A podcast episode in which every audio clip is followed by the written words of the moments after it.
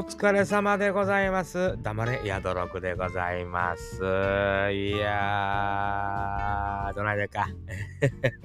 元気？元気にしてはったらええけど。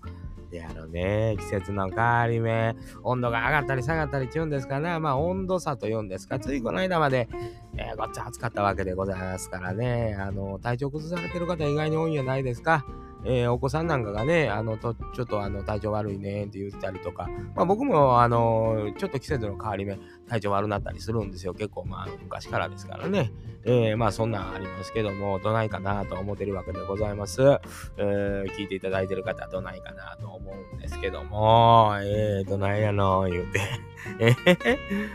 元気やったらええな言うてね、えー思っておりますけども、まあ今日は何の話しようかなというようなことでね、えーちょっとこう、いろんなことをこう、考えておりましたらね、あの、家訓というものがありますな。えーわかりますか、えー守るべきもの、えーとしてね、その家に伝わる戒めや教えというようなものが家訓。これ、課金とも言いますね。えー同じ字書くんですけど、課金という呼び名やったり、まあ、家憲というね、家の憲法と書いて家憲というようなこともあるわけです。家法、家の法というふうに言う場合もあるみたいでございます。うーまあ、家訓というんですか、家の戒め、まあ、ね、ちょっとあの、両家と言うんですか。ええお家、えーね、あの、有名なお家やったりしたら、こう、代々伝わってきてるというようなことなんですけども、皆さんのお家っていうのは、そういうの残ってたりしますかね？どうなんでしょう？僕とこ家も別に何にもないんですよ。そんなええお家じゃないからね、当たり前に。えー両家の方のように、うちは家訓がこうなっとんじゃ、みたいなこと。まあ、あんまり最近聞くことはないですな、家訓として。で、これね、やっぱり何代か遡ってるうちに、そのうちの誰かが考えたもんやと思うんですよ。えー別に偉い偉ないというようなことはないと思うんですよね。うちの家訓はこうじゃと。えーまあ、代々付け足していくというようなこともあるんですが、まあ、あの、口伝えで伝わってるものもあれば、まあ、家のね、あの系図なんかに書いてある場合っていうのもあるみたいですな。えーこんな、こんなことはしたらあかんとかね。えーまあ、大体がでも、まあ、いわゆる生きていくのに、そんなに問題のあるようなことはせん方がええと、人に迷惑がかけるなとか、いろんなことを、そういうことやと、まず当たり前のことというんですかね。まあ、古くから言われる当たり前のこと、時代時代に沿った当たり前のことというのが書いてある場合が多いんやと思うんですが、えーまあ中にはね、えーこの間、あのー吉本のお笑い芸人さん、銀シャリさんの、うなぎさんは、うなぎ食べたらあかんねんてね、呪われる言うて。あのあるんですって、家訓も家計の中の戒めとして、やっぱうなぎという名字はやっぱうなぎ食べたらあかん言うてね、あの、そういう決まりがあるみたいなんですよね。まあ、これはもう家訓と同じやと思うんですよ。戒めというね、えー名字を冠してるものやから、それは食べんというようなもんですが、まあ、うち、どうなんかなと思ったら、まあ別に親に言われたことない、おじいさんおばあさんに言われたことないというふうに考えるんですけど、家訓をつけるには、まあ、つけるというか家訓を考えるには、それなりの理由がないとあかんと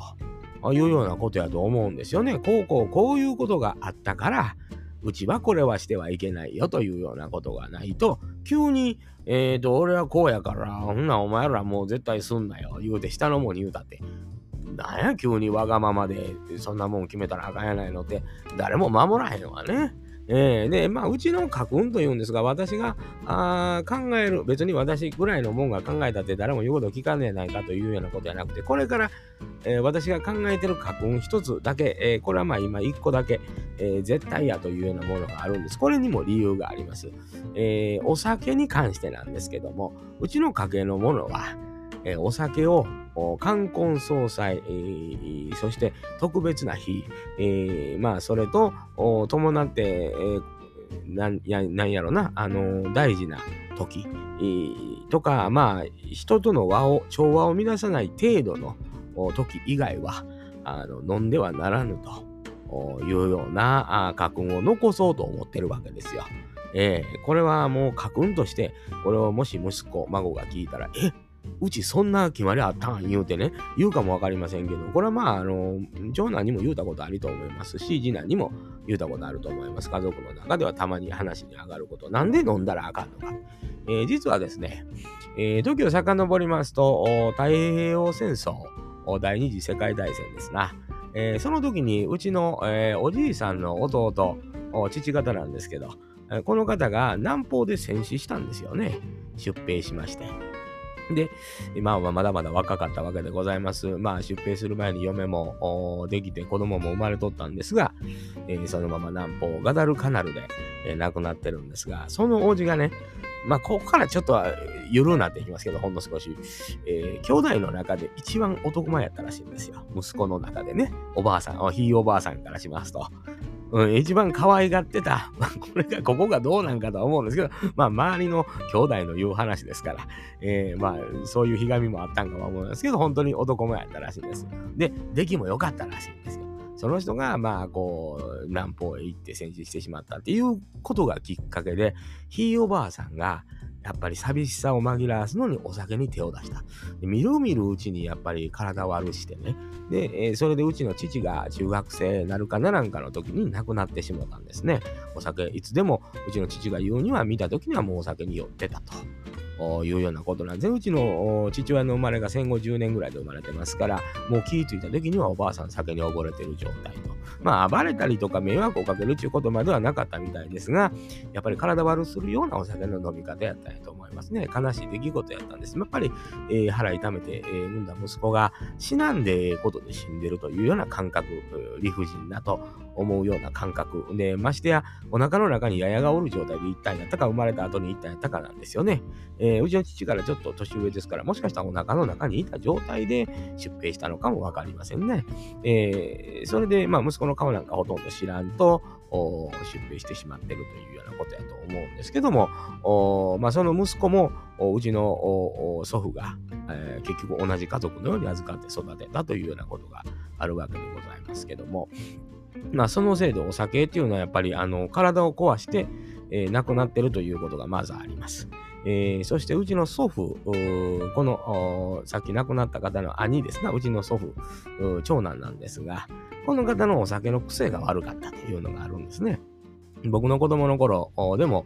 祖父が、えー、晩酌に酒を煽りますと目がぐっと座ってくるんですね。目つきがもともと悪い上にぐっと目が座る。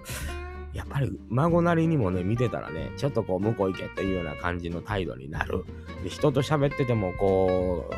少し喧嘩越しに喋ってるように見える。まあ僕が見てる範疇では、いさかいというものになってることはなかったですが、で それを もうすいません、えー、それをですね、うちの父が極端に嫌がった。えー、僕はもう本当にあのお酒飲んでる祖父の前に父が立ったことを見たことがないというぐらい。これはあ幼少の頃ね、あのー、まあ、うちの父も出来悪かったんですよ。こんなん言うてもね。もう中学校、公立の中学校にはお前は来んな言われて、えー、中学校に行ってないような人ですから。えー、まあ、だから中学自分から兄の仕事を手伝って、ミシン職人、カバン職人としてミシン踏んでたんですけど、うちの祖父は仕事もせんと、そのミシン台の上に横になって酒を煽ってたらしいんですよね。で、ちょっとどいてって、まあ言うわな、仕事やから。えー、言うたら、あの、長いね、え、ミシンで使うね、ドライバーがあるんですよ。柄の長いね。これはミシンの機械を調整する用の長いドライバーなんですけど、それの木の部分でガツンとどつかれたらしいんですよ。それでね、酒飲むの人間はもう嫌いや言うて、うちの父はやっぱ晩酌したのを見たことないんですよ。表ではもちろん付き合いで飲まなあかん時もありますから、その場の空気を崩さず飲むということはあったんでしょうけど、ほとんど飲まなかったんですよ。やっぱり自分の父親の酒癖の悪いのを知ってたので、あないなんなん人間としてクズやというのは僕小さい頃から父親に言われてたんですね。酒飲んであないなるやつはもう絶対あかん言うてね。だから家でもうちの父は飲んでんの見たことないですし、まああの、やっぱりちょっと寝られへんから寝酒でって煽るようなことっていうのもほとんどなかったと思いますね。えー、まあ今でもあの家の中で飲まないですね、多分。うん、今だにまあまあ年齢いってきてますからもう今飲まんでしょうけど、まあ血気盛んな頃でも家で飲むっていうことはほとんどなかったですな。人呼んで人には出しても自分は飲まんというようなこと。だからもらい物のウイスキーとかブランデーなんていうのは家にごっそりありましたね。飲まんもんやから。えー、で人にあげるってこともあんまりなかったもんやから家にもっとありましたね。えー、そんな感じでね、まあ、やっぱり酒が体に合わんという家系なんやないかと。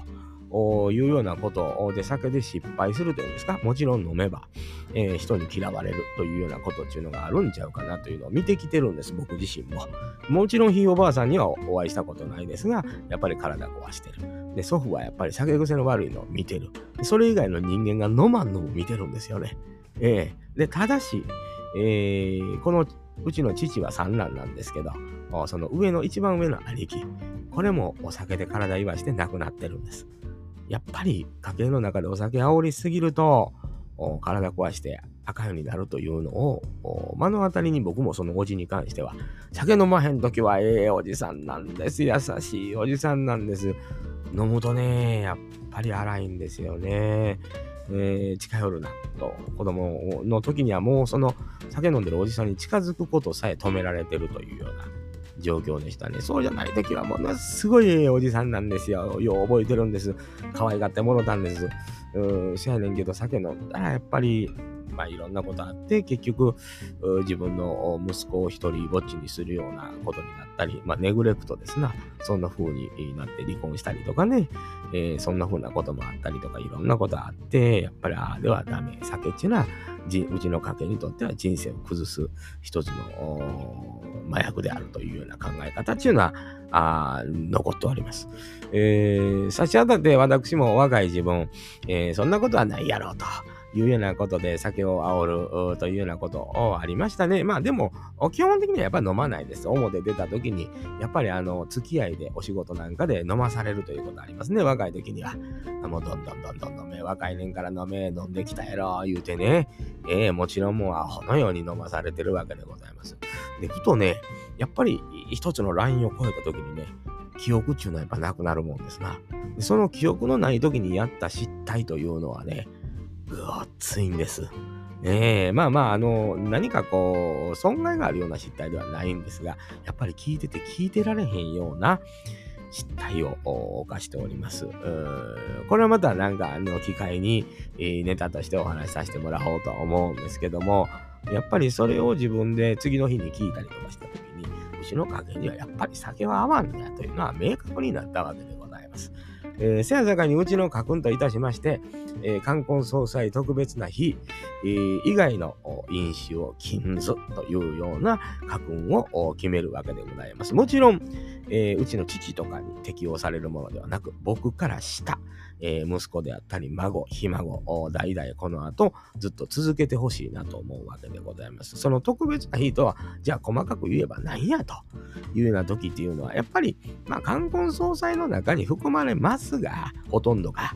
だけど、まあ、久しぶりの休養にあったとか、ありますよね、そういう時ね。えー、まあ、あの、本当に、あの、冠婚葬祭以外のおめでたい席で、えー、どうしても今日はいっぱい飲もうやないかというようなことになった時に、場の空気を壊すわけにはいかん。これは、もし体に異変があるようなアレルギーであったりとか、えー、そういうのが出る場合は別としまして、飲める場合であっても飲むことはならんというようなことでございます。えー、もちろんね、えー、結婚して夫婦、夫婦の結婚記念日にちょっとワイン飲むか、ちょっと食前酒飲むか、これはもう結構なことでございます。これは料理の中に含まれるようなもんでございますね。えーえー、そういうことですから、まあ、どこまで厳しいかと言われればそんなに厳しくはないとは思うんですけど、やっぱりあの普段家帰ってきて晩酌するような方向には行ってほしくない。もちろんね、あのお酒を楽しんで飲んでおられる方、それが生きがいやという方はもう認めておるんですよ。えー、ただしね、私が今までお会いした中で、えー、酒飲んだら本音が語れるんじゃというようなこと言いますが、白筆本音が語られへん人間とは付き合いすなというのもちょっと含まれておりますね。えー、やっぱりあの本音、嘘が、え前に出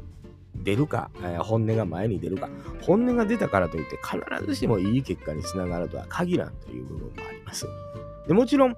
大事なとこが白筆言えないというのはダメです。っていうのも考えの中にはあります。僕なんかはまあ、普段基本的に飲まないので、えー、本音、やっぱりうまいこと本音を伝えようというようなやり方考えますよね、頭でね。なんとか分かってくれへんかな、というようなね。やっぱり揉めてはいけませんから、えー、やっぱりうまいことこの人がなんとなく自覚できるようにできへんかなと。言ってもまあ私の場合、注意されることはあっても、えー、注意する側に回ることの方が少ないですからね、えー、そんな大層なことやないんですけど。ということで、まあ、うちの、あくまでうちの家訓ですからね、よその人にお酒飲むな言うてるわけじゃないですよ。えー、あくまでうちの家系、家族にはお酒は合いませんよというような、これはまあ遺伝のあれもあるとは思うんですよ、やっぱりね。えー、だから、それももちろん相まって、えー、というようなことでございましてね、えー、ちょっと味見にとかがあかんって言ってるわけじゃないんですよね。よくありますよね。もらいもんでね、小さいのでもうてちょっと味見ようかとか、えー、そういうのがダメというのは、それぐらいは大丈夫なんですよ。酔っ払うほどの飲酒というような意味ですから、そこはまあ、あの、子孫の方々も、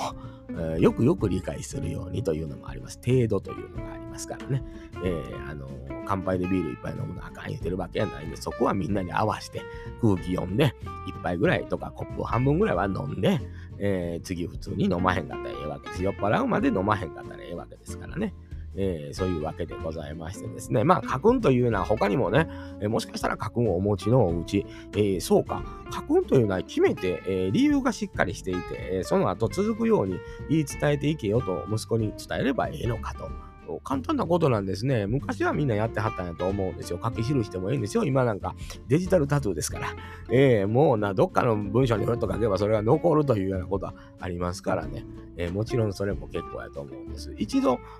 書くんというものを考えてみてもええんやないかと。えー、まあ、戒めではありますが、下の世代へつながっていくような何かつながりというような考え方っていうのもあるんちゃうかなと。いうように思いますね。まあちょっとこのつながり、遺伝でつながってるというような部分もありますが、血がつながってるという言い方もありますが、この思いとか決まりというのをつないでいくのも、つながっていく一つの理由になるんちゃうかなと